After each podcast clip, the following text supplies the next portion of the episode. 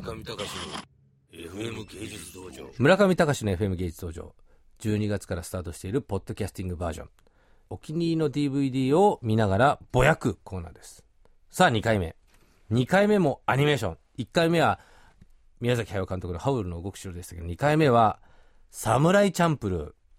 知ってます？皆さんこれ。知ってますよね。監督さん全部の監督さんは渡辺慎一郎。カーボーイビバップとかをやった方です。渡辺慎一郎といえば、えーカーボーイビバップあと、えー有名なのがアニマトリックス。マトリックスのアニメバージョンのすごい奇怪なパートをやった監督さんですけれども彼はまあ今の若手監督の中でもナンバーワンと言われている人です。あのその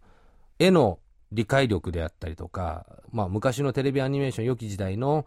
どうやったら省力化して動きが見せられるのかもしくはどの回に予算を使えばこのシリーズが持つのかっていうのをよく知ってる方だと思います。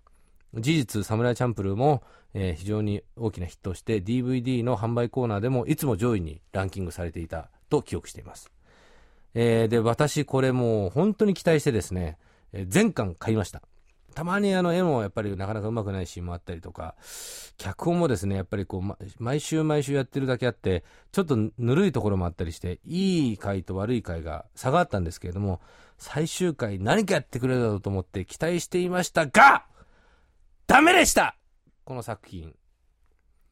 渡辺慎一郎監督に僕は期待しすぎたのかもしれない。カーボーイビバップは良かった。なぜかというとですねどうせ何にも起こるまいと思っていたら本当に起こらなかったっていうのが良かったんですよ。しかしこれのサムライチャンプルの良くなかったところはですねあのヒロインの何つったっけなこれ名前。ヒロインの無限とジンとフーフーっていう3人のキャラクターが旅これまた旅もんなんですよね。でフーっていうのがあの女性のキャラなんですけどこのフーがですね太陽のに匂いのするお侍さんを探してっていうのが物語の縦軸なんですけどそれは自分の親父を殺した敵っていう話らしいんですよ。最後に分かるんですけど。でそれが実は自分の父親だった。あれ？混乱してますけれどもあ自分の親の敵を討ちに行ったら自分の父親だか自分のおじいさんだかがその敵だったっていうのが答えだったんだ。で音楽がすごくいいんですよ。慎吾通さんの主題歌だったりとか。あのヒップホップ調で音楽がとにかくいいんでサントラ版はもうめちゃくちゃ買いで。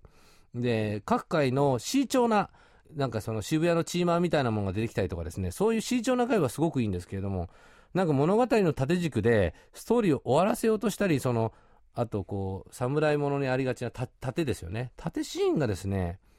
どうもダメでした。僕あのアニメオタク未満ですけれどもかつてあの凛太郎さんがやった「カムイの剣」っていう、えーアニメーションがあったんですがこの「カムイの剣」とかあと「はぐれ雲」でやったあのジョージ秋山さん原作の「はぐれ雲」っていうのがアニメーションになって東映アニメーション東映動画のアニメーションだったんです。けどこれのあの立ちシーンには劣っていましたね。残念です。そして縦軸のその太陽の匂いのするお侍さんというオチがですねなんとも、えー賠償な結末でせっかくここまで慎重に侍ものやってきたのにあーあっていう感じでまあビジネス的には良かったんじゃないですかね僕も全巻買いましたしそういう意味で引っ張りに引っ張ってくれたんで良かったんですけどやっぱり「エヴァンゲリオン」のようなですねシリーズ通してドキドキハラハラして終わってもなおコントラバーシャルも論争的になるような作品というのはなかなか難しいなと。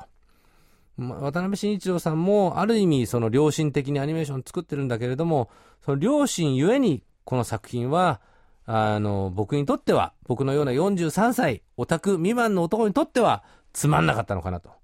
逆に言えばあの10代の若い青少年にとってはこれですごいと。この作品ヒップホップと侍もんかっこいいじゃないかと。そういうふうに思うんだったらそれはそれでいい。まあなんかあの今ちょうど MTV が十数年前に行ったあのやっていたアニメーションイオンフレックス。韓国系のアメリカ人のピーター・チャンという人があの原作のイオンフレックスっていうのが MTV で放映されていてカナダ吉典テイストのあのアニメーションで随分話題だったんですけれどもそれがあの時を超えて今度実写版になるんですよね。まあそういう感じで、サムライチャンプルが10年後にハリウッドで実写版になったら面白いかもしれない。でも、もっといけただろうと。ぜひ劇場版を作ってですね、リベンジしていただきたい渡辺監督に。サムライチャンプルファンドをですね、ホリエモンに立ち上げていただいて、お金を集めて、サムライチャンプルムーブメントをもう一回作ろうじゃないかと。そう思わせる、ある種の余韻を持って終わっていただきました。まあ、残念まだ未来に期待したい一本。それがサムライチャンプルシリーズでした。中見隆の FM 芸術道場。